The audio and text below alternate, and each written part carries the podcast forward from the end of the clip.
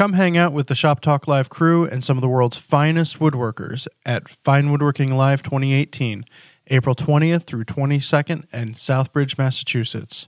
Head over to finewoodworkinglive.com and use the coupon code SHOPTALK to get $50 off your registration.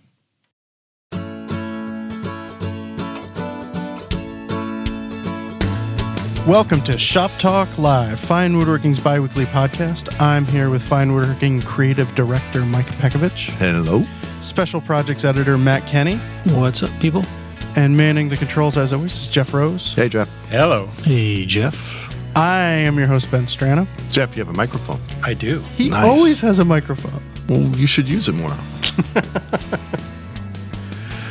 All right. Um, let's see. If you have any questions you'd like answered on the show, send them into shoptalk at taunton.com. Any links or articles we mention on the show will be on this episode's show notes page, which can be found at shoptalklive.com. As long as I do my job, that doesn't always happen. So It's about a 50 50 proposition. I might be out looking for corn dogs. All right. So, um, gentlemen, I have a question. And I've talked to Mike about this a little bit. But so this is this box that I'm working up to hold spoon apparatus. Yeah. And um, I felt guilty because I was making as as I was in SketchUp, I was drawing the frame and panel where the horizontals w- w- that's not the rail, right? Which is the That's a rail. That's the rail. rails. Yeah. where the horizontal rail. You sit on you sit on a fence rail, oh, look at that! and dress stiles go up and down. that I don't. No, no, that came from Bob Goodfellow, my old art director. That one kind of threw me for a loop too. Okay.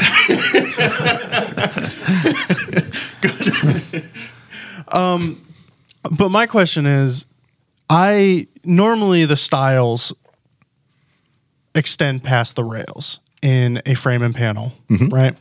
Like ninety percent of the frame and panels you see, the stiles extend past the rails, and I knew that this would be far easier to make if my rails ex- extended past the stiles on this design because then I can cut my rails out at the same time as all of my other uh, length pieces because I'm just going to domino everything together. So I would have instead of having four pieces to cut out at one length, I would have like ten pieces to cut out at one length, Right. but they would all perfectly match up when I glued up. Which I like that kind of thinking.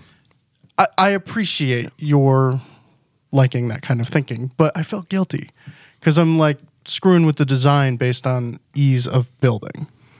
Um, well, so oftentimes the reason, one of the reasons these stiles extend up past the rails, like in a door, for example, mm-hmm. is because you hinge the stiles. Mm-hmm. And if the rails extended out past the stiles, it would make uh, hinging a little more of a sketchy proposition. You might be hinging into end grain. you might be hinging, in, Oh, gotcha. or you'd have to bring the hinges down further than you normally would, and then the door, you know, the hinges would be too close together. Yeah. Right. Um, or if you do hinge into the long grain below the horizontal rails and you have any movement where the the stiles shrink a little bit, then those rails are going to stick out and that could cause the door to bind a little bit. Yes. Okay. So that is purely functional, but it's it's so commonly seen that frame and panels look odd the other way, right? Um, I think you probably don't notice it when you like, for instance, to Matt's point, when you do knife hinges that are going into the top and bottom of the door, you can have horizontal rails full length, and then you're doing your knife hinges into real wood instead of end grain. Yeah. I don't, So you got that. I don't know if I've ever seen knife hinges in a frame and panel door. Have you? I'm not. Um, I, it just struck me as I don't know if I've ever seen Yeah, that. like um, like a lot of Krenov style cabinets will have a glass front door, so that's a door frame. Yeah, there you go. And so you can do two things. Um, I like to have the rails full length. If I want to accentuate like the length of the door, like I do a long, low jewelry chest with a sliding door, it's really long. So those rails go full length too, um, just to sort of accentuate that. And also because they are sliding and I have the rabbets cut in the top and bottom, I want continuous wood. I don't necessarily want end grain bumping up into my grooves where it slides. Okay. So, another thing people do, which is really cool, if you have a pair of doors, the outside stiles are full height, and the inside stiles stop, and the rails continue and sort of butt against each other. Does that make sense? So it's it's uh, it's like a mirrored effect. So on the yeah on the inside of the door, the rails um, over uh, they they ba- they go past the stiles. The stiles stop short on the inside, but they're long on the outside, and it creates sort of like a framed look. So it looks like one door, kind of. Kinda, Yeah. yeah. Oh, gotcha. Yeah. All right. Yeah. Um, and so this is what you're thinking about doing now. This piece with the three stiles and uh, the two rails that are uh, on top and bottom of them. Yeah, the the the bottom the bottom stile, if you will, is not part of the door, N- nor is the top stile that you're seeing in this picture. It's the Well- it, this is a very very odd functioning. You mean piece I'm rails?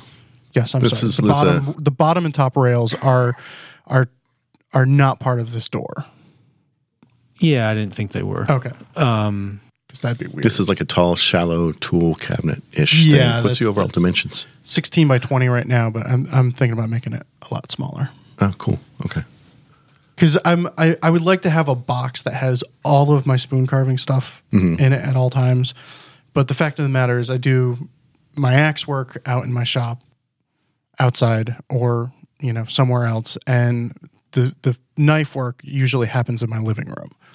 So I don't usually need the axe with this with the knives. So I might just punt on this whole thing. But it, it brought up the idea of like, well, I mean, is it okay to change aesthetic purpose uh, aesthetics for ease of building? Always. It's always okay. I think that's the whole point of making something yourself is you don't have to make it correct or real or like anything else.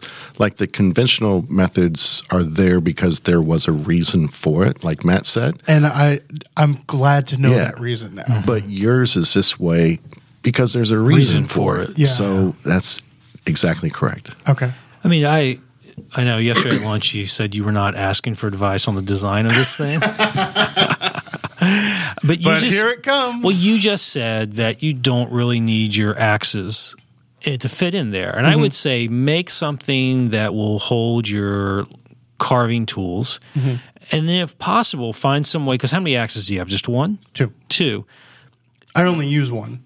Okay. So you really only need to have one with it. So make it some way that it just kind of straps onto the side if you need to take it somewhere, Yeah, that's a good idea. you know? I like that. Um, or really, I mean, you could make like a traditional handled tool thing and have one side of it co- where you can cover it and lock it to put all your little carving tools, and the other side you just pop your axe into it when you need to. That's cool. Yeah. Anyways, I'm not giving you design advice. I just, just think things I would think about if I were going to do this. No, no, I like it. No, at that at lunch yesterday, you started really digging into design. I was like, no, th- I've got a reason for this. You So- should attach a short length of like tree stump to the top of the box and just bam, throw your axes in and there. then use it I'm as a not handle. looking for design advice. yes. Mike. Yeah, and, And then then the use axe it is a handle. Yeah, we're there. Yeah. Okay. All right, all right. Let's let's. just see you checking into a hotel with this axe thing stuck on. well, this is this is one of the things because it's it's you know we're going up to Fine Woodworking Live. Follansbee is going to be there. David Fisher's going to be there. I want to sit around and carve spoons with these guys. So, So, I'm yeah. bringing my my stuff. So what you think is that at Fine Woodworking Live, Yeah. A, that you are going to have time, and B, they're going to have time to sit dream. around somewhere a boy can dream. like And- you're on the porch and- of a house in Appalachia. Well, and they're going to walk up to me and say, "Hey, man, I've always wanted to carve a spoon with you." Yeah, that's kind of Yeah. where I was going with this. And see David and Peter like, hey, have a seat, Ben. Let's carve some spoons. Yeah, absolutely. yeah, Listen, that might awesome. happen. it could. That's like bringing your mitt to the baseball game, thinking you're going to catch a foul ball. No, that's No, no, awesome. no. It's like bringing your mitt to a game thinking that Derek Jeter is going to call you down And play to catch, play yeah. catch with you. Yes. Yeah, absolutely. Yeah. Listen, Listen, I, by the way, I hate the Yankees. I don't know why I use Derek Jeter as an example. All right, let's go. I think we have a podcast to do, right? Yeah, all right. All right. Let's let's get to the first question. Do you prefer coping saws or fret saws? I'd like to buy a saw for cleaning up dovetail waste. Uh, my research tells me that fret saws cut slowly, but you can do it in one motion, whereas coping saws cut quickly, but you need to make two cuts to remove the waste. Stan wants to know. Good news, Stan. It doesn't matter. You need both. You need What? both. yes. because when you're making a mistake, you want to use a coping saw. Oh, But here we after go. you've made Yeah. the mistake, you want to use the fret saw. yeah, There you go. no, it's opposite. No. You fret about making the mistake. You cope with the mistake. Oh, okay. I think you fret about after you've done it. okay, well, Anyways, Mike says you need both. Yeah, for exactly those reasons. Um, when I do dovetails in really thick stock, like a white oak case side, the fret saw is just too thin, and you got to use a coping saw for that. And then if everything else, um, drawer sides that are thinner stock or softer woods, if I can get, get that fret saw right down that saw kerf and make that little left hand turn across the baseline, that's really nice. I carry both um, in my tool case wherever I go. Now, if you have neither and you are, in in particular, he was looking at Knew Concept saws. Yeah. So you're not going to, you know, making the jump to $120 or whatever is is pretty significant for most. Well, the, good news is Doubling that. Which you one? can. So I have a coping saw, and I believe what I have is a fret saw. Uh, it's a Knew Concept saw, and I believe it's a fret saw. Okay. You can get a decent coping saw frame for like twenty bucks. At the hardware store. I, or I'd probably go with Woodcraft or something like that. But Or the hardware store. go to the They're fine. hardware store. I don't know. Uh, Hard, hardware store ones are pretty rough. I have a hardware store coping saw, but I bought it Like 38 years ago. 30 years ago, Yeah. back when hardware stores were hardware stores. Yeah, it's made by Oliver. So you know, it's, yeah, don't even. Yeah, you get get spend like twenty bucks on a coping saw frame and get some Yeah. good blades. And you can Um, spend about the same on a fret saw, too. You could, yeah, but I would if I were going to spend money on one or the other, I would spend it on a fret saw. I think. Really? Yeah. What about Um, you? I would have to agree with that only because I still have my hardware store coping saw, but I upgraded my fret saw to Knew Concepts. And I really like it. Um, because for the fret saw, what I like about the Knew Concept saw is it tensions the blade really, really well. And it has detents at 90 and 45, which are really nice for where you're working across the top of a board sawing the dovetails. The frame doesn't get in the way. And because of that, I just have the three inch deep frame on my fret saw, and that's all I'll ever need because I'm just like zipping across the top at 45 degrees. I think if you're doing true like marquetry and that kind of stuff, you probably want a deeper frame so you can work further into a panel as you're making your cuts. But for dovetails, For dovetails, uh, yeah, I, I like the shorty.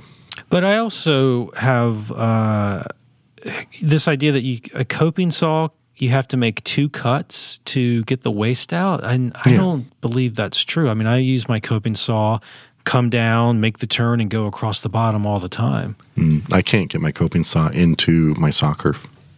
Uh, okay, yeah. I mean, I guess if you if that might be an issue, uh, if you because you're cutting yours out on the table saw. no bandsaw normally, So bandsaw. But even when I've cut them with my uh, dovetail saws, there are blades. When I did the uh, review with Chris Gochnour, and we did uh, coping saws, and he also looked at coping saw blades, and there are some blades out there that are really thin. Yes, yeah. and you can get them into, and I guess that's what I have. Yeah, but the the blades that he uses, he uses specific blades that Sears only sells like two of at a time, and he he orders like a package every day. well, yeah, he does. I uh, he probably orders a case of them or something.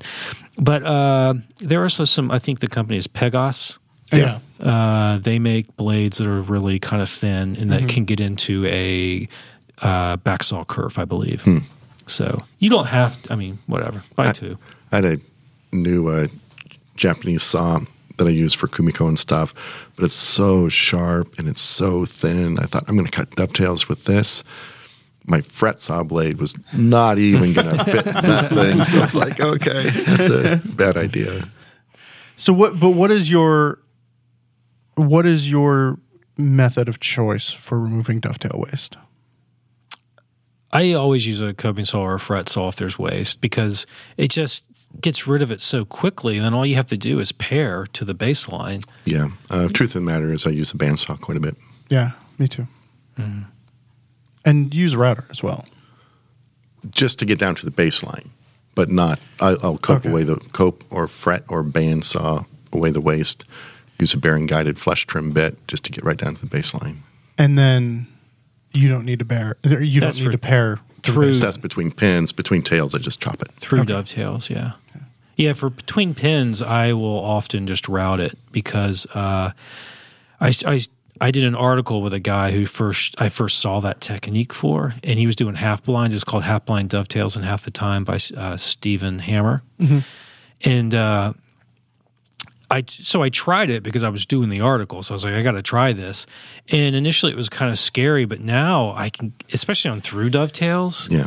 I can get to the point where I can route it and it just pops right in. But and so this is you're not using any bearing. You're just Correct. freehanding it. Freehanding it. And I've seen the. me- I, th- I think I saw it in the article, and it was like, yeah, I don't think I'm brave enough for that. well, but, the thing is, so like normally when people think about routing freehand, you're thinking about routing face grain. And face grain, on face grain, it absolutely will follow the grain and it'll kind of move around on its own. Are you own. not removing any waste whatsoever? You're just are you making a saw cut? Correct. Nothing. Nothing. Just boom right into it. Right with the router. Right with I the router. Scribe line, and I route my scribe line, Pencil line. pencil line. Yeah. pencil line and then route to the pencil line. I was wondering because, like, no, you Yeah. were you are joking. you No. were going on and on the other week about how I cut seven dovetail drawers. You know how many drawers I got? Seven. It took me three weeks. It's like it's because you're routing to pencil lines when you cut your dovetails. It didn't take me three weeks to No, cut. but you complained about it a lot. Yeah, I did. Yes. Well, those were not. Those were uh, half blinds. I hate doing half blind dovetails, Let which me- you can't you, you can't do with the uh, bearing guided bit. No, you use a straight bit and Yes. a fence, and you can establish the bottom. But yeah, you have to be careful the sides there. Right. I used to use just a straight bit between the pins and just get as close as I could to my saw cut and not cut into it for like years and years and years. I did that. And then I was at Bob Van Dyke's, and Bob said, Oh, well, Neptune said just use a flush trim bit with the bearing at the top. Oh, I've done that on larger stuff, but Yeah. I'm talking about drawers that were like an inch and a half tall, and the dovetails are like quarter inch. There's no bearing guided bit that's going to get in there. oh, just saw and chop. Yeah. Well, it, I mean, it's Or route. yeah. Just use a router and a pencil. I'm going to do that. Are you, you're being serious though. You're just drawing the pen. You're just transferring with with pencil line With a sharp and, pencil, and yeah. routing to it. He doesn't even put the tails board on top. He just like sketches. I sketch it. For, It's No. awesome. I transfer it with a sharp pencil, Uh huh. and uh, then just so you, route. Do you remove the pencil line? No, you leave the pencil line because the pencil line is completely on the pin. But that's on the waste. Oh, I see. no, see. it's not. Okay, It's completely on the save it got wood. it. Right. Yeah. So you save your pencil. So you save your pencil line completely. I, Hmm. I don't know if I'll ever be brave enough to do that. But the thing is, when you're routing in grain like that, the router's very easy to control. It's super easy to control. And using a little little compact. I trim use router. a DeWalt, whatever, 611 router. Is that what it is? A little one that came out a couple, you know, like five, six years ago with the lights and everything, a plunge Yellow. base. It's yellow. It's DeWalt. it's got the spinny bit. It does spinny spin. yeah. That's what I use. Well, oh wow. Okay. All right. Well, we um, but on bigger stuff, I cut out the waste and then have used the bearing guided bit. Yeah. Okay. Um, we've recently started making videos uh, where they're normally called like Vic Tesolin answers seven questions or something like that. It's normally seven, but uh, in reality, when we go out, we ask them ten questions. So we will probably commonly refer to this as ten questions, and nobody will know what we're talking about because we always say ten questions in the office. But um, one of those we Matt had the idea. Hey, let's let's actually answer one of these questions and uh, on on the show. So we were talking about a little bit, and we thought that we would take the question, "What is the most common mistake you see beginners make?" and answer that as one of our segments today. So, uh, Matt, your idea? You want me to go first? Yeah. All right. So then you guys aren't going to answer, and I'm just going to look like a jerk. Well, us answering has nothing to do with that whatsoever. So, So I, I thought about this, and I and I think that the thing, the mistake that I see people make that I would like them to stop making, the m- most important mistake that they make, I don't know if it's the most common, uh, is not paying attention to the wood they use when they make something. So they don't pay attention to grain. They don't pay necessarily that much attention to wood species or wood color. And it's almost like it's an afterthought. And I've seen a lot of pieces that have been made that the basic design is pretty good, but it's defeated by poor wood selection. And that could range from anything from making table legs and not using rift sawn material uh, so that you get a nice straight grain on all four sides of it. Uh, instead, having quarter sawn on two sides and flat sawn on two sides, which just kind of looks terrible. Um, or making an apron that has an arch on the bottom of it, but choosing a piece of flat sawn material that either has really wild grain that kind of fights that curve, or I've even seen stuff where the grain curves in the opposite direction of the curve on the edge. So there's uh, if I nor you know if uh, that would be the probably the first advice that I would give to people that are starting out to make furniture after learn how to sharpen would be right from the beginning pay really close attention to the materials that you select to build with and then how you use the grain when you're making parts so that when you put it together it looks as good as it possibly can. And to mm-hmm. really pay attention and have a sensitivity to material selection in lumber and grain.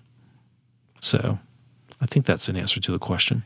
I think when when I started off, everything was poplar, and and because it was the the only thing that I could afford, and or you know just pallets, you know. Well, but yeah, I mean, I understand that the because when you do, I remember starting out, and it was I was very price conscious about everything, tools, materials, all of that. But I think even if you're buying uh, poplar, you can still pay attention to grain yeah, and you can still pay attention to the colors that you pick because you could go and pick a lot of poplar that had all the green and everything or you could go and try to find poplar which is possible that's really clear and creamy right?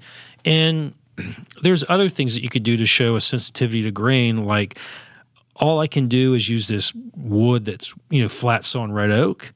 Okay well then let's do something besides just put shellac on it. Maybe let's you know maybe use some uh, uh, milk paint and let the pores show through the milk paint which gives you some texture to it but also covers up the sort of the cathedrals. So there's all kinds of things you can do to uh, compensate for not being able to buy the most expensive beautiful cherry or whatever you know? And some sometimes the board like if you just pull a board out and you go, oh look at the beautiful grain on that, that doesn't necessarily necessarily translate into beautiful parts. correct. When you saw it up, that grain is many times working against you. Yes. Yeah, that's the thing. When you go to buy lumber, you never think about board feet. Uh, and you never think about just like buying, oh, the, here's the number of boards I need. You think about parts that you need. And you you can either kind of sketch them out on there, or if you can imagine it, go, oh, well, that's where if I cut that board this diagonally, sort of like that, I'll get really nice grain for that apron, you know? Or this piece is thick enough now I can uh, turn my legs and cut them out like diamonds, and that way I'll get rift sawn material for all of them. So, excuse me. So there's a way that you can start to you can still buy inexpensive material, but use it more effectively in terms of grain and color match and things like that. That's a good point. I remember on earlier projects where I would come back to my shop with a big stack of lumber from lumberyard and just line it up against you know the wall of my garage and look at them all and start to decide at that point where the parts are going to be coming from. Mm-hmm. And it was tough. You either run out of wood, or you start using areas of the boards you may not want to. You kind of work yourself into a corner, or at least into a second trip back to the lumberyard. Right. And to your point, now I'll spend sometimes I'll spend a couple hours at a lumberyard pulling out boards, marking parts on those boards with chalk as I'm pulling them out.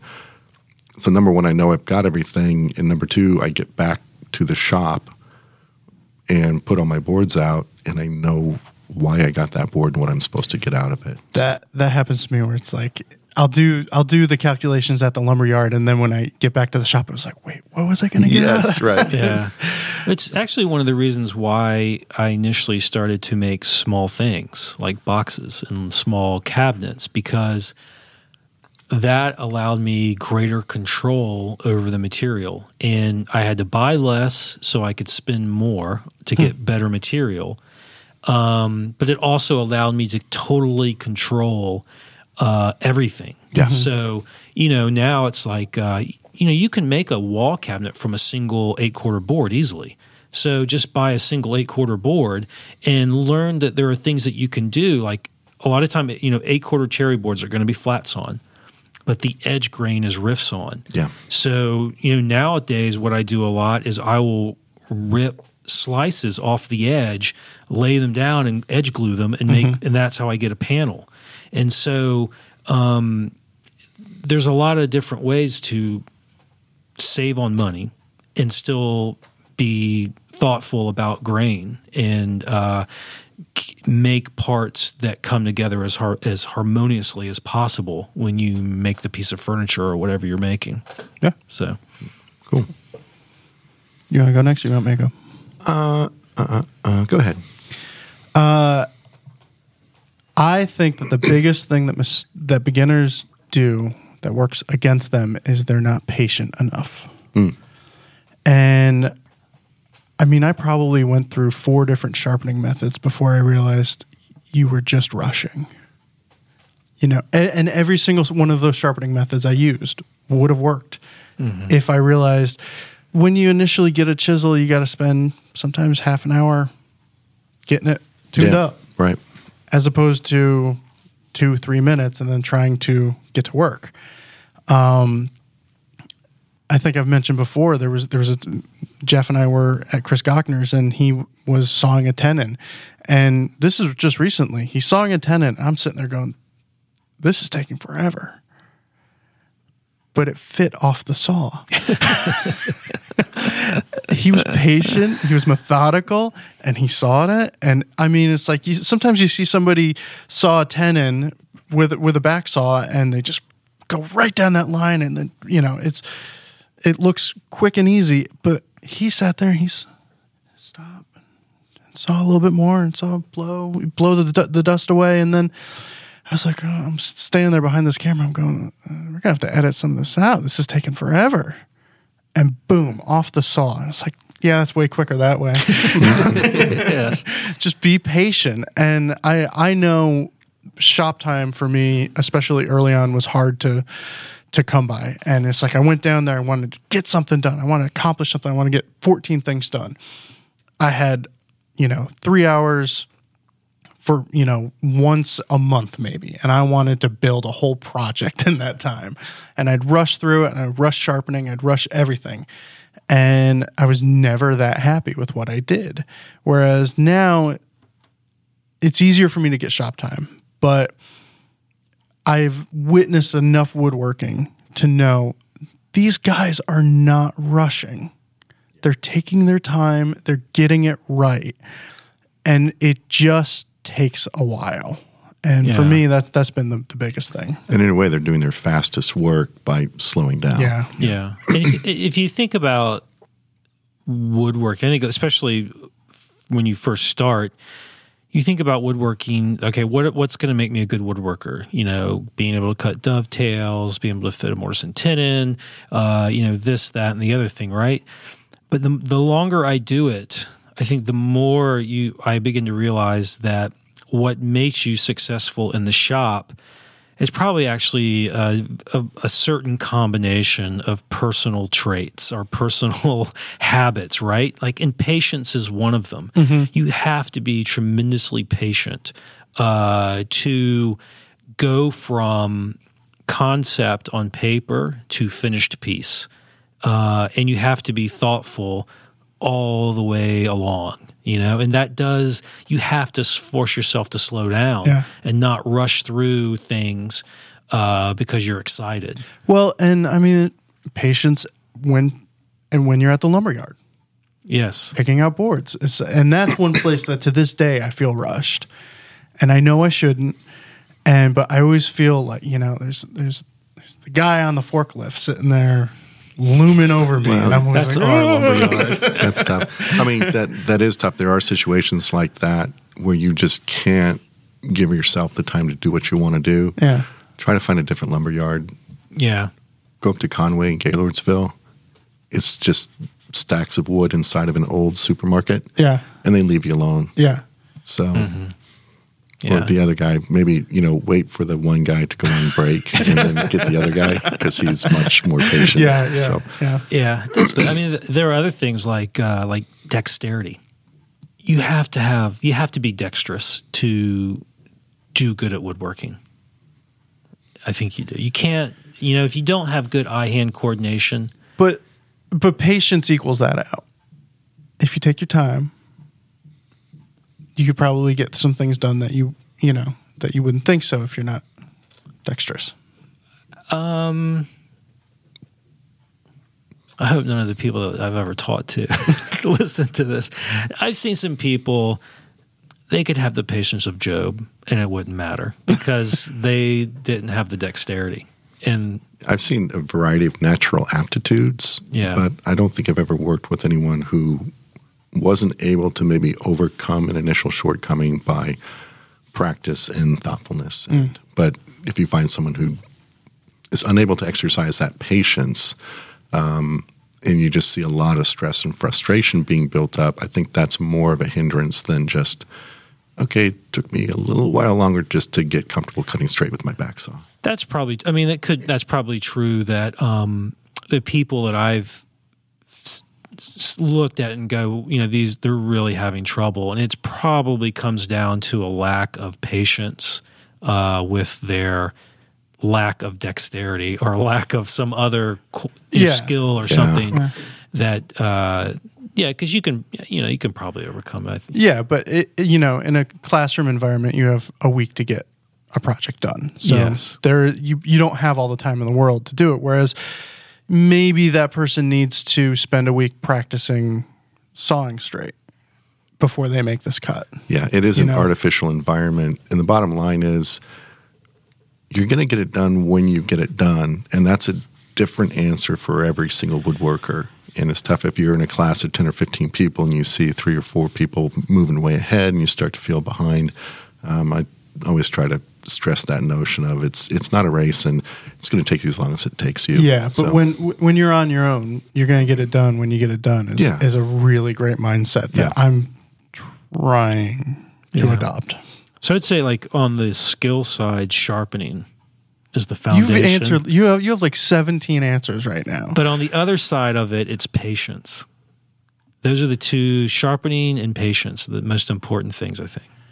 Is that the name of your band? Sharpening, and and patience. Patience? It's my new hipster uh, kale uh, company. Sharpening Impatience. Organic kale. Grown one kale plant at a time. I don't even know. right on. And Mike. Okay. Um, it's, it's really hard to sort of narrow this down. I would say one of the things is try not to create too many stumbling blocks ahead of you in um, pursuing this craft. It could be anything from maybe attempting too complex of a piece of furniture right off the bat when you're introducing maybe too many skills and techniques and tools all at once. That can be a rough go. Um, a lot of times it's just, you know, if you listen to the podcast a lot, it may sound like we hate big, nice workbenches. But the thing is, because we always recommend against people building those, but I, I, I think the thing there is is you shouldn't make a big giant workbench your first project and have that get in the way of doing the, the things that you really want to be making. Um, and then the other thing is is don't let the lack of a tool keep you from attempting something. Don't let the size of the shop or the lack of a shop keep you from giving it a try. I think there's a workaround for just about every situation in woodworking. Give it a go. You know, try your best, and then give yourself a break, and then move on from there. So. Um, I think that's a. Is that one or three? I'm It not was- sure. I, I lost count. yeah. Um, yeah, I'll just. I mean, th- there's so many things where um, it's a difficult task to kind of jump into. Start small. I guess that's the other thing is is in terms of giving yourself a break. And we talked about it. A lot of people start by making boxes. And I'll talk to people. It's like, oh, what kind of stuff you make? And it's always this sort of half apologetic answer. Oh, you know, not too much. I just kind of make boxes because I don't really have the machines or shops set up. But boxes are really hard to get right. Mm-hmm. I mean, they're small. They don't take up a lot of space. But I mean, look at, at Matt's boxes and the way he talked about grain. If you've got some scraps and you're trying to bang some boxes out, it's a real tough go. And also, boxes are so small that any gaps or defects are really big compared to the scale of the overall piece. um, so, if you're making boxes and you're giving yourself a hard time because you can't even get a box right, no, you're just trying something really tough. Boxes are way harder. yeah. So you're probably getting along better than you think you are. So just you know, stay at it. All right, so somebody comes up to to you guys and says, "I I would like to start woodworking, and I don't know where to, I don't know what the first project should be. What what would be your first project for the, for your neighbor? Um, I would ask them, is there something around your house that you need? Tell me what you need around your house. And then after they said ridiculous things like a credenza, a hutch, you know, sofa, I would wait till they got to something like, you know, my me and my wife would really like something to put kindling in by the fireplace. You know, get to something that is as simple as possible. It's like, oh, that only has four sides and a bottom, or four sides and a back, or whatever. I was like, all right, let's do that. And uh, then I would probably choose joinery that was as simple as possible. Because I would want, if I was helping someone on their first thing ever, I would want them to have success. And so I wouldn't Yeah. say let's let's do houndstooth dovetails or even let's do dovetails. I would say the fir- you know the first thing I ever made it had they weren't even finger joints. It was like it was it was a 12 inch wide piece of pine. I cut a notch at the top on one piece, and then the mating piece had a notch in the bottom, and so it was just two overlapping fingers, and that's all it was. And it was like that's all you have to do. Because right there you've you've grasped a concept about somehow cutting in pieces of wood to fit them together and make that joint a little bit stronger. And but it doesn't have to be a really fancy joint it's really simple joint. So i would try to find something really simple for them to make uh, and then show them a simple way to do joinery and then also try to help them understand wood movement What about you? I like that answer. That's good. you know, I, I think it's the answer is becoming more and more broad. I mean, do you want to carve a spoon? Do you want to turn a bowl? Do you want to make a piece of furniture? Do you want to tack on some trim around a door in your living room? Or do you want to make some organizers for your closet? Um, you know, if it's a sheet goods plywood thing, you know, that's a whole different skill set than a spoon carving thing Yeah. or a furniture making thing. So I think that, uh, kind of to Matt's point, where like, what do you want to do? Like, when you say you want to make something, what does that mean to you? Does it mean I I've seen these hand planes and I want to take shavings, or does it mean I want to do something around my house which I can get some use out of? Sort of let that drive um, that direction and. There's tons of information on everything out there. I think that might have been a shortcoming before the internet now I think the shortcoming is there's probably too much information on everything. So do your research, get enough to give yourself the confidence to get going, but stop researching after a certain point. Yeah. Go, go out and do it. Yeah. right All right. Well, um, I think we should move on to a great beginner project. From uh, James, we have a question. I started building Christian Becksvoort's letter tray from issue 264. Instead of doing it in pine, I made the box sides in walnut and the base in quarter saw in pine with a few coats of milk paint. When I painted the base, it warped quite a bit. Luckily, I was able to force it into the grooves, but once I cut out the front opening, it pulled up the front corners so that they don't f- sit flat any longer. Well, painting the bottom of the panel reversed this. Unfortunately, is now glued in place, so replacing the panel is out of the question. So that's what I. Uh, my first thought was he only painted one side, Yeah, yeah, uh, and it absolutely milk paint absolutely 100% positively will warp a little panel like that because what is milk paint mostly water and you put a bunch of water on one side of a board it's going to expand all of those fibers right but the other side is not expanding so the panel as this expands and the other one doesn't it's going to warp that's just it's guaranteed so if- even even quarter sawn. yeah even quarter sawn and everything. It's yeah. a differential of moisture on the Right. faces. Yeah. Yeah. So, uh, can he go? Can he paint it again and have it like paint the bottom side of it and have it go back? Maybe. Uh, You got nothing to lose at this point. right? got you got nothing to lose. Well, you could try first, just turn it over and just coat it in water. Just put a you know a boatload of water on it and let it dry and see what happens. Uh, and if that works, and then it goes back to warped, I don't know. I don't think that it would, but if it does, then paint it and uh, see what happens. Um, Now I I've made a tabletop or I forget what it was. I think it was a top of a hutch or, or something. And I glued up the panel, then couldn't get back to it for a couple weeks. Came down to my really, really wet basement at the time and boom, it was warped, you know, half an inch. And I was like, all right. So I go out and get more lumber, make the panel again. Uh. And by the time I was done making the second panel, I look I look over and that it flat. wasn't warped anymore. It Yeah. was totally flat as could be Because all you got to do is turn it over.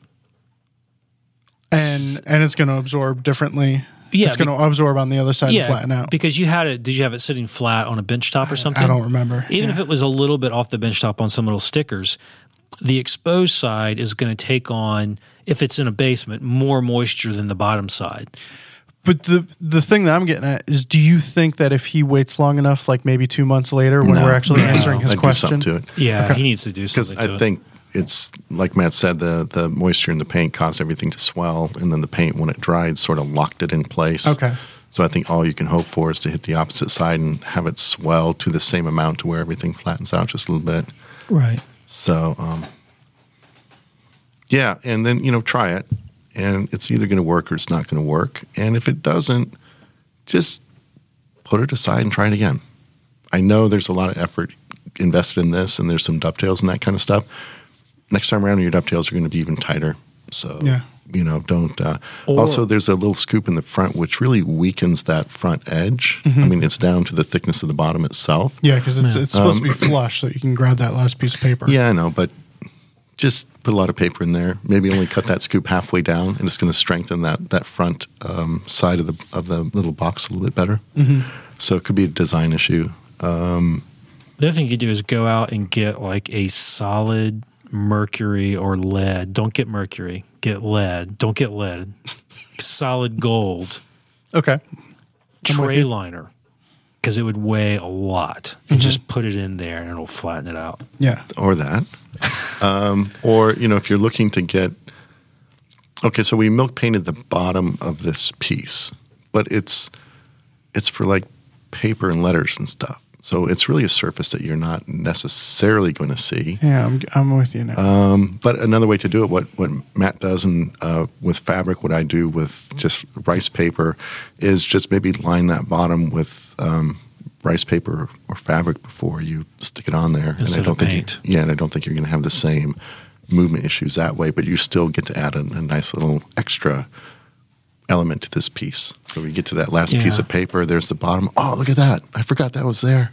I wonder if I, because you're describing this, and I started to feel a little guilty because I wonder if he milk painted like the inside of that thing because I, you know, I do that a lot on boxes. I wonder if you saw it on one of my boxes. yeah, no. was in his in his question, I didn't want to inflate your ego at all. He said inspired by Matt Kenny. So, um, so let's all right. Let's imagine that this is the greatest piece of walnut that he has ever seen in his entire life.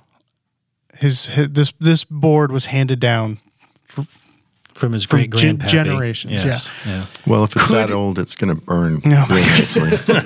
I mean, I'm, I'm no, but serious. But but but could he take a rabbet bit and rabbet that inside out Well, to release so- the panel and then put in a plywood panel or Oh, something? because because the panel is like a it's like a framing panel. yeah, it's in a groove. So I mean, all right, we really want to get to taking this thing out and fixing it. You could cut it out. Uh, I would cut it out, and then I would chisel the remaining bit flush to the side, mm-hmm. and then I would yes, you could then rabbet it, mm-hmm. square up the rabbets, make a bottom out of plywood. Mm-hmm.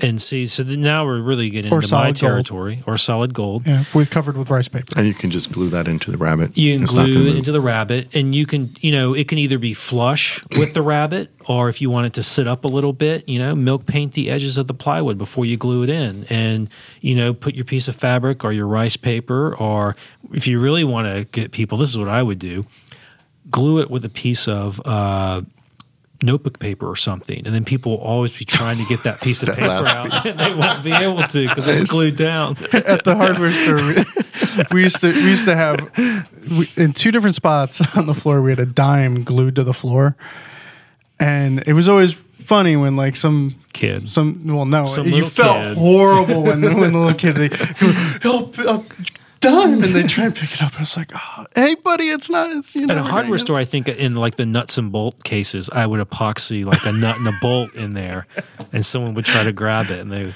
Yeah, until that bin is empty, and that's the last quarter twenty wing nut that that guy needs. yes, Yeah, I mean, at a certain point, you have to ask yourself: Do I want to spend my time in my shop fixing something, um, or do I want to spend that time making other stuff? Yeah, because And sort of going back to the common mistake about woodworkers is one thing that's really, really hard when you invest a lot of time and effort into a piece. At a certain point, sometimes it just let it go. yeah. Just let it go. Put it down. it's it's not going to be perfect. I've never made anything close to perfect. yeah, and- and Yeah. start on something Not else. Yeah, One of our uh, former coworkers at the magazine, Kelly Dunton, yeah. who always every now and then just comes out with an absolute gem. You're just like, where did that come from? And one of the things he said to me a long time ago is sometimes the solution is worse than the problem. and I was like, how did you just say that? but it is completely true that sometimes you've got this problem and trying to fix it is just not worth it. Yeah. You know? And That's a good one. All right. So uh, a while ago, I sat down and did an interview with Brian Boggs. He's got an article coming up um, on bending wood, and there's going to be kind of a series followed up uh, in the magazine. And I wanted to pick Brian Boggs, Brian's brain about a lot of things. So we sat down and talked for uh, it's about half an hour, 45 minutes. And uh, I thought it would be cool to play a snippet of it here on the show. And uh, if if what you hear is uh, of interest to you, there head on over to finewoodworking.com and there will be the full interview up on the website. So here's a snippet of my interview with Brian. I have uh, taken, like we had talked about, I have taken a uh, box chair class, and I I didn't know how many um, how many of the methods were your methods and how many were Jeff Lefkowitz's or David DeYard's who were who were teaching the, the class, but we I was I was thrilled by the fact that we were measuring our the backslat tenons with a set of ca- with a with a dial caliper to the thousandth, and then trimming it with a solid knife. Are you are you using Sloyd knives and and and knives like that in your work a lot still? Because you you had just mentioned your your carving knives. So Yes, uh, for my ladder back chairs, uh, all of my ladder back chairs, I always would carve the the width of the tenon Yeah. with a knife, and um, I've gotten to where you know the the mortises are coming out within a thousandth or two anyway, so I can thickness sand the slats to within a few thousandths of a fit. So more recently, it's just been a little bit of sanding that it takes to get them to fit just right, but even just last year, I was mostly uh, using a hand plane cross grain, just like Jeff does. He uses the same method that I taught him. So it's not a slow method. I mean, it would only take to scrape the surface of a slat to ready for 320 grit and have both tenons fitted to the tolerances you're talking about was generally about 10 minutes. I would do a three slat chair a three slat chair in, in, uh, in a half hour or so. So those tenons don't really machine to a fit. You, you can't, the part itself is too irregular to, you know, because it's steam bent. So you just get fast at that, and um, it's it's not. Know, I've taught enough of my employees how to do that to see that it's a reasonable human endeavor to hit that precision mm-hmm. with with a, a hand plane. And I think that the reason that it's fairly simple for my employees to do that is nobody told them it was hard.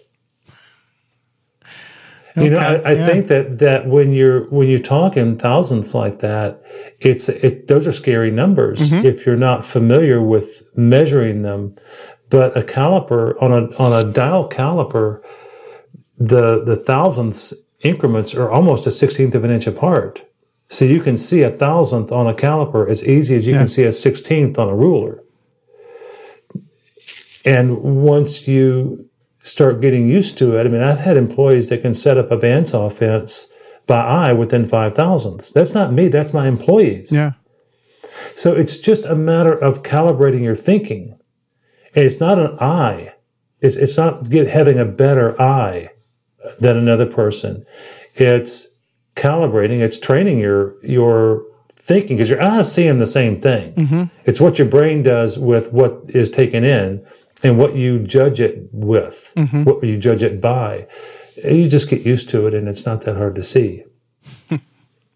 Wow. All right. So, but it's it's it's absolutely true because I, rem- I I remember when when we were when I was building that chair, and we broke out the dial calipers. I was like, oh no, here we go. This is gonna be horrible. This is this is awful, and it blew me away by you know how long it took with a hand plane or how not how long it took. That sounds like a negative, but how much sneaking up I could do with a hand plane to take three thousandths off.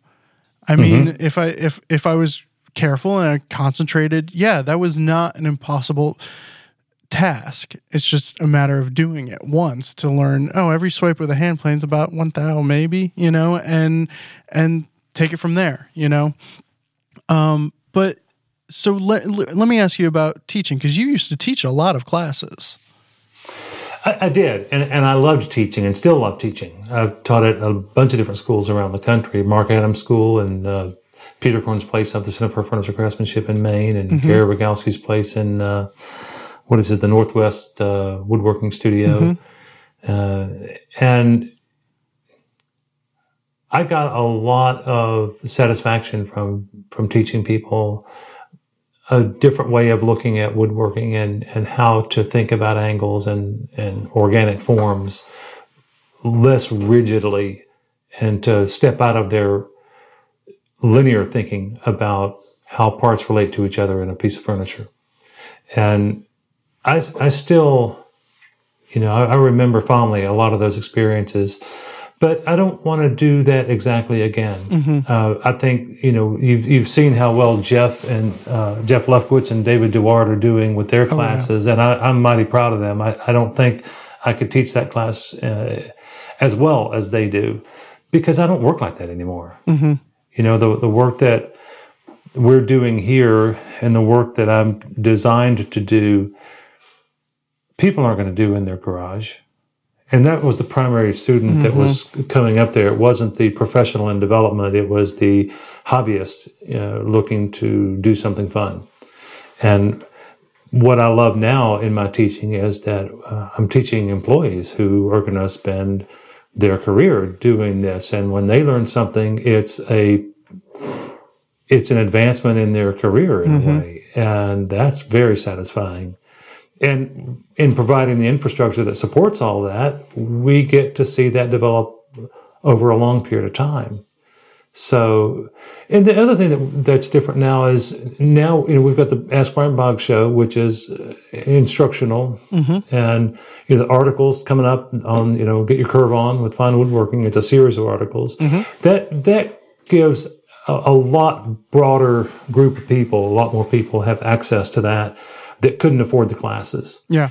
And I think that most of the woodworkers who are going to become professionals are not able to take those classes because they're just too expensive. Yeah. Yeah. So I, I like the way that my instruction is coming across now, and we'll be doing more and more of it. So yeah, so tell tell me about what you're hoping to do with the Ask Brian Boggs show uh, going forward. Well, that's where people are, you know, they're writing in or calling in with mm-hmm. questions, and then we we we try to answer all of them. We don't get to answer all the questions, I can we attest and- it's and- very difficult to do to answer all of them. It, it, it is, but there's also a lot of crossover, and I can answer sometimes three questions in the response mm-hmm. to one. Um, you know, something that interesting coming up uh, too is we have uh, chairmakers.com as a website, and that's where we promote it and, and still sell our shaving horse plans. But uh, the ladderback chair, which is the one that you, I don't know which ladderback you took a class with, the, but the the basic the um, Okay. yeah. Um, but that basic chair is what I'm most known for. And we're going to be releasing that whole series of designs to the public. Oh really? Yeah. I'm, go- I'm going to stop making those. I'm going to make a different chair that nobody else is going to want to make anyway. You have So- thrown down the gauntlet for yourself. Okay. Yeah. So um, it's time for, uh, you know, it's kind of like having kids. You know, there's, at some points it's time to kick them out of the house. Okay. So, um, this is the first time that we've announced this publicly, and it, it's a it's a pretty new thing. So, what we'll be doing is we'll there'll be a form on chairmakers.com where people can fill that out, and we'll let them know as soon as we have this ready. But we're you know already uh, Jeff and David are teaching the classes, but now we're encouraging people to make these for sale. We're it's just uh, a way of supporting the development of that in other people's shops, mm-hmm. and I'm letting go of it. Wow. So, okay. it, it's, I think it's going to be a big a big deal because so many people wanted to make this chair. We're going to make it easier for them to do it, That's that's fantastic. So and it's through chairmakers.com is is where they'll find information on that. and there will be plans. Um, there will be plans, books, videos.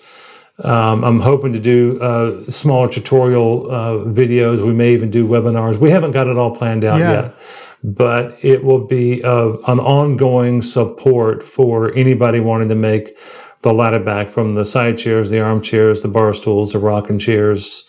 You know the whole the whole kit. Okay. Sign me up first. So, okay. No, you've got to sign up. You go to chairmakers.com, fill out the form, Absolutely. This is and be the first to do so. yes, I, I'm I'm right here. uh, that's that's awesome, and it's it's very generous of you to to give back that way. Um, I mean, I I know that you know you you learn from from John Alexander and and his book, and you but you elevated it from there, and who knows. You know where some where someone else is is, is going to take it from from here, or actually, I, I'm excited to see what happens. What happens, you know, and I, with the encouragement to make these, no matter how you're doing it, whether you're doing it uh, as a as an avocation or as a vocation, and selling these to, to customers, you know, having that encouragement, kind of an endorsement from us, I'm hoping will jumpstart its evolution and mm-hmm. and certainly the the availability of that chair. Mm-hmm. So Well, fantastic. Well, Brian, thank you so so much for for coming and and jumping on Skype and and hanging out with it with us for oh, it's been fun. for a little bit and uh, a lot of exciting stuff coming up. And anybody who, I mean, I'm sure everybody has that's been listening has just signed up at chairmakers.com.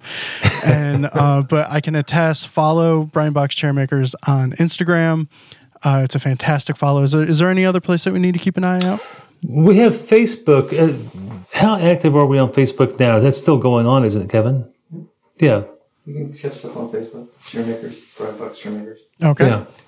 Yeah. Brian Boggs Chairmakers at Facebook. Awesome. We'll we'll post links to to all of that uh, in the show notes below. But again, thank you, Brian, and uh, we'll be seeing a lot more of you in the future. All right, Ben. Good talking with you. You too. Bye. All right. Bye. So let's uh let's hit a, another question. One last question for this episode. Uh, I have a question about keeping tabletops from moving. As I understand it, tabletops need to be secured with some sort of batten or other means across the grain to keep it flat over time. I've seen a number of examples where the leg is mortised directly into the tabletop, similar to what you'd find on a Windsor chair. Does this not ignore the rule? Shouldn't there be some sort of effort to keep the tabletop flat, or is or is this only a concern with certain size pieces? Questions from Chris. So, where's where's the lines for you guys? Where where you need to have something? Well, I think you, you know, the term keeping tabletops from moving, I think you, you need to allow them to move side to side, but you tend to want to try to limit their movement up and down. Um, you know, a traditional table design with four legs and four aprons, those aprons are doing that. Yeah. On trestle tables, um, the tops of the trestle ends tend to do that. Um, if that's not enough, you can add cleats or battens on the underside to help with that. A lot of people think breadboard ends tend to mitigate any cupping. I don't think so. I just don't think there's an, enough resistance from another board in the, that flat orientation to help. All the way on the ends too. Yeah. So um, the the old uh, hole in the board table. Um, rather than that, you could uh, sort of have a little sliding dovetail batten at the leg locations, and then you're you're drilling your legs into those battens. Um, and sometimes, uh, if it's I guess if it's a really thick board, who cares if it moves a little bit?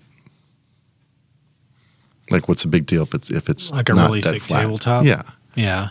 Um, yeah, I think so. I'll say the the first commission I ever had was for a dining table, and they wanted it was a slab top dining table with a undercarriage or you know a base that was not adequate for. But that's really they brought this design. They really Yeah. want this, and I was like, listen, that's that tabletop is going to move, and especially if it's a slab mm-hmm.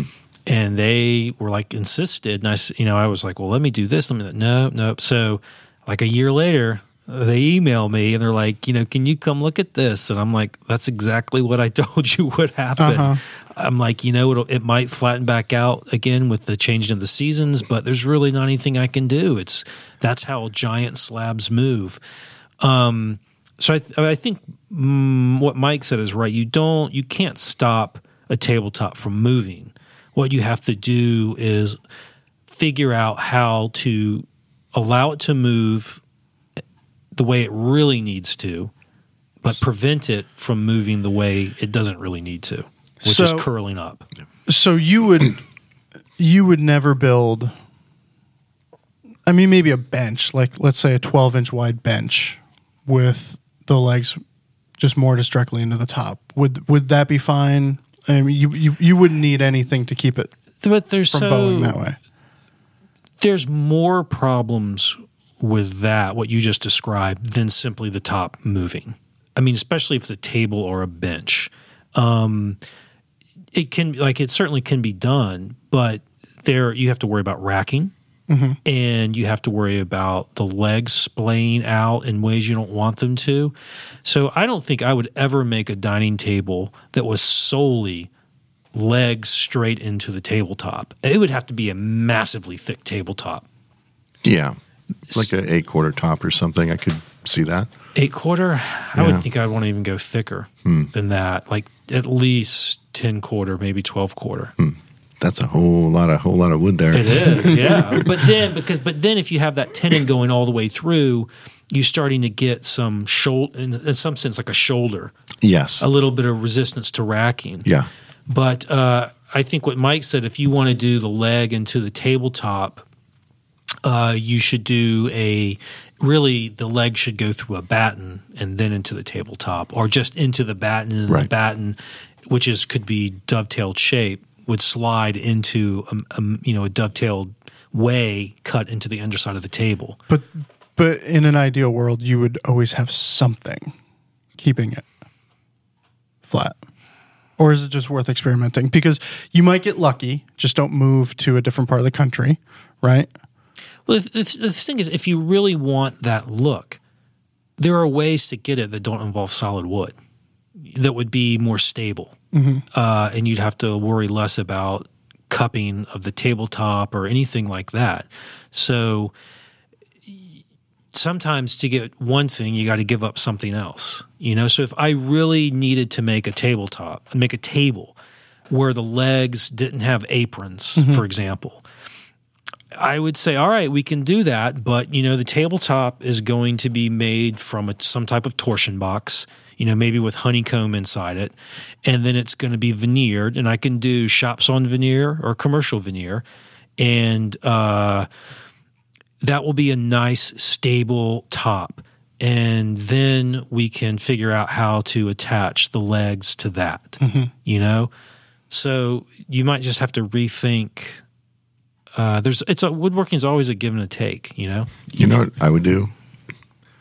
Make your table, drill some holes, stick some legs in it, and live with it. See if you like it. See what happens. Yeah. Go from there. Yeah, I mean, start there. just don't put all of your Thanksgiving dinner on it at once, But or your grandmother's china. yeah, It'd probably be fine. I mean, the reality is, people used to make stuff like that in their unair conditioned, you know, huts mm-hmm. that had winter winds blowing through it at thirty knots, and their furniture lasted longer just- than they did. remodeling our, our living room, and I decided to install a dirt floor. Nice. I like it. Yeah. Cat likes it, I'm sure.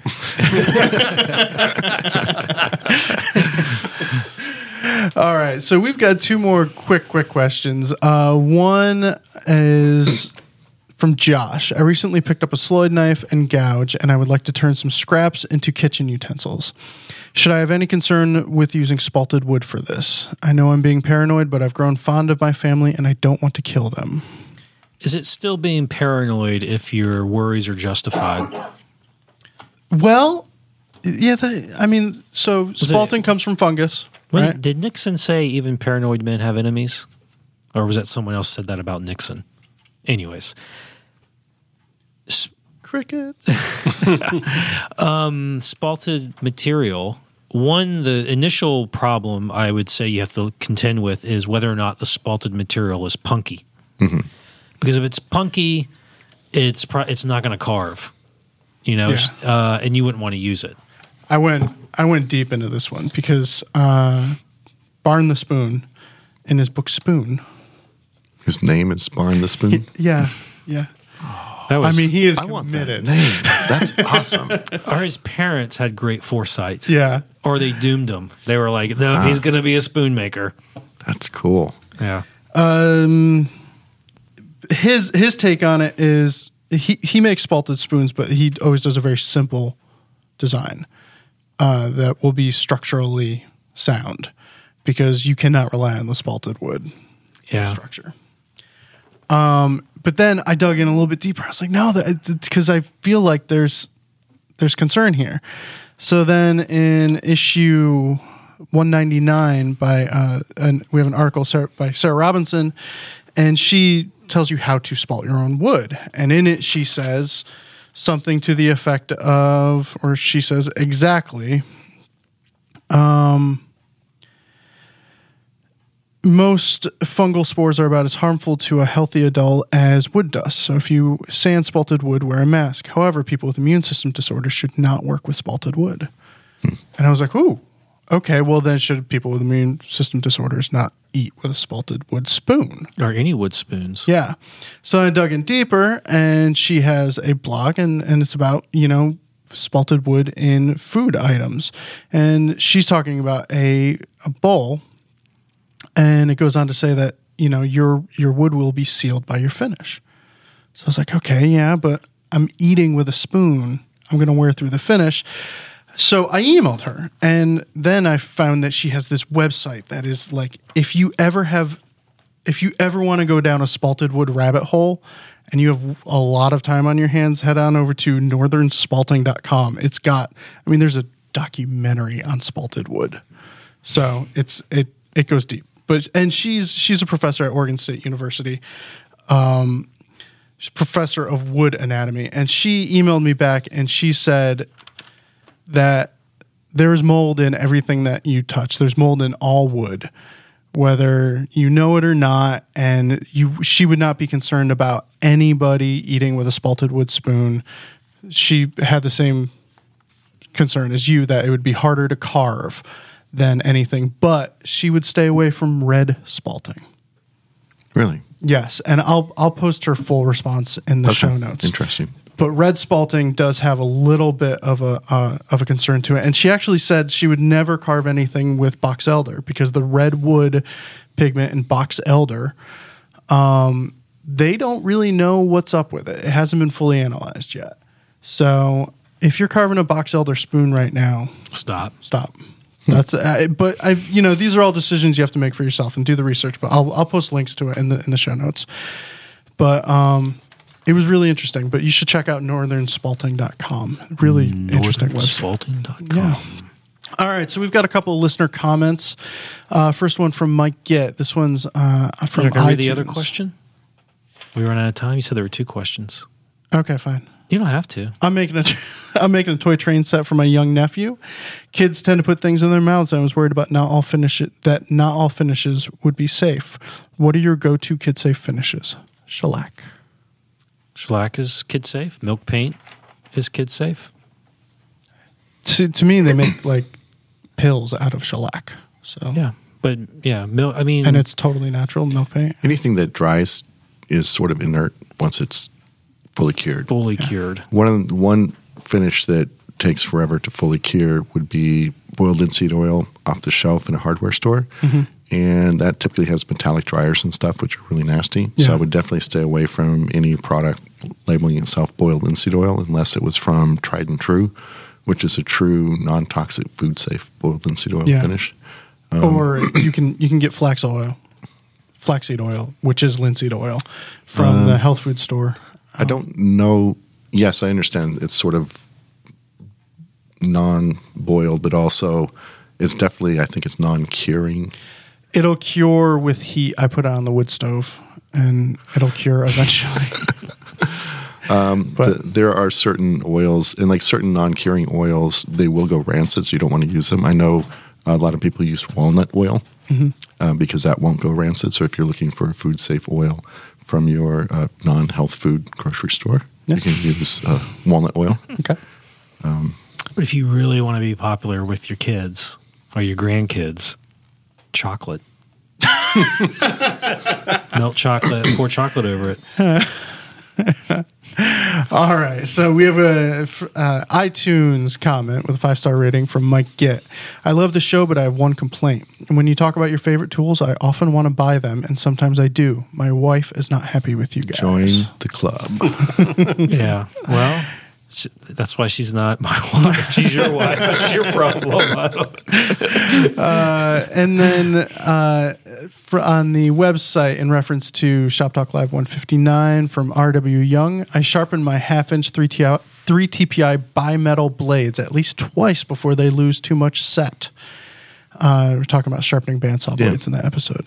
It takes about 15 minutes for a 105 inch blade, a Dremel, and a rotary diamond honed intended for chainsaws. Yeah, that's exactly why I'm not sharpening my bandsaw blades.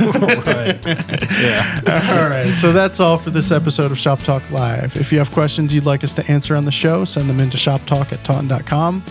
If you're watching on YouTube, please click that thumbs up button. If you're one of the four people who click thumbs down the moment I hit upload, just keep being you. what you got, Matt? No, we were Oh, Come recommendation. Yeah. Any come on. recommendations, Ben? We're like overtime. I, I've got one recommendation. What's that? Tauntonstore.com slash 50 dash Oh, 52 dash that's the only recommendation that matters this week. dash boxes Excuse me. pre-order page. The theme of the recommendation for the week was go out in your shop and try something. Why don't you try buying this book? Yeah, I have a I have a tablet in my shop. And I'm gonna go out and buy a book. You can pre-order it on Amazon and right. Taunton.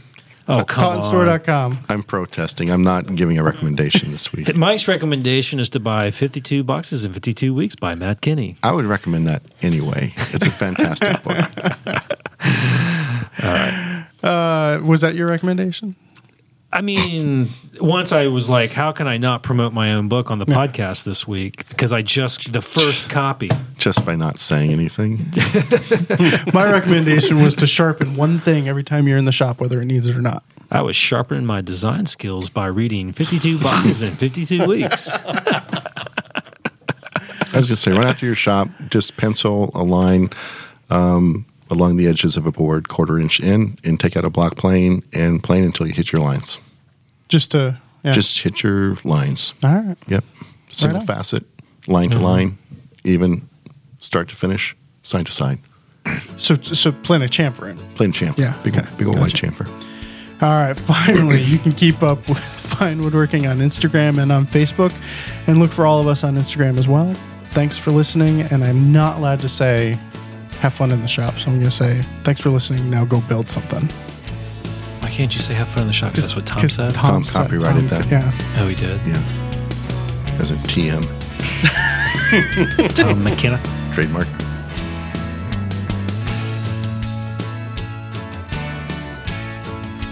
Is yours actually available? Or is it still a pre order? It's still a pre-order. Actually, It actually goes on sale May 8th or at Fine Woodworking Live 2018. I'll sell you this one. That one's already got pizza stains on it. That one's been flagged. That's right. It has been Costanza.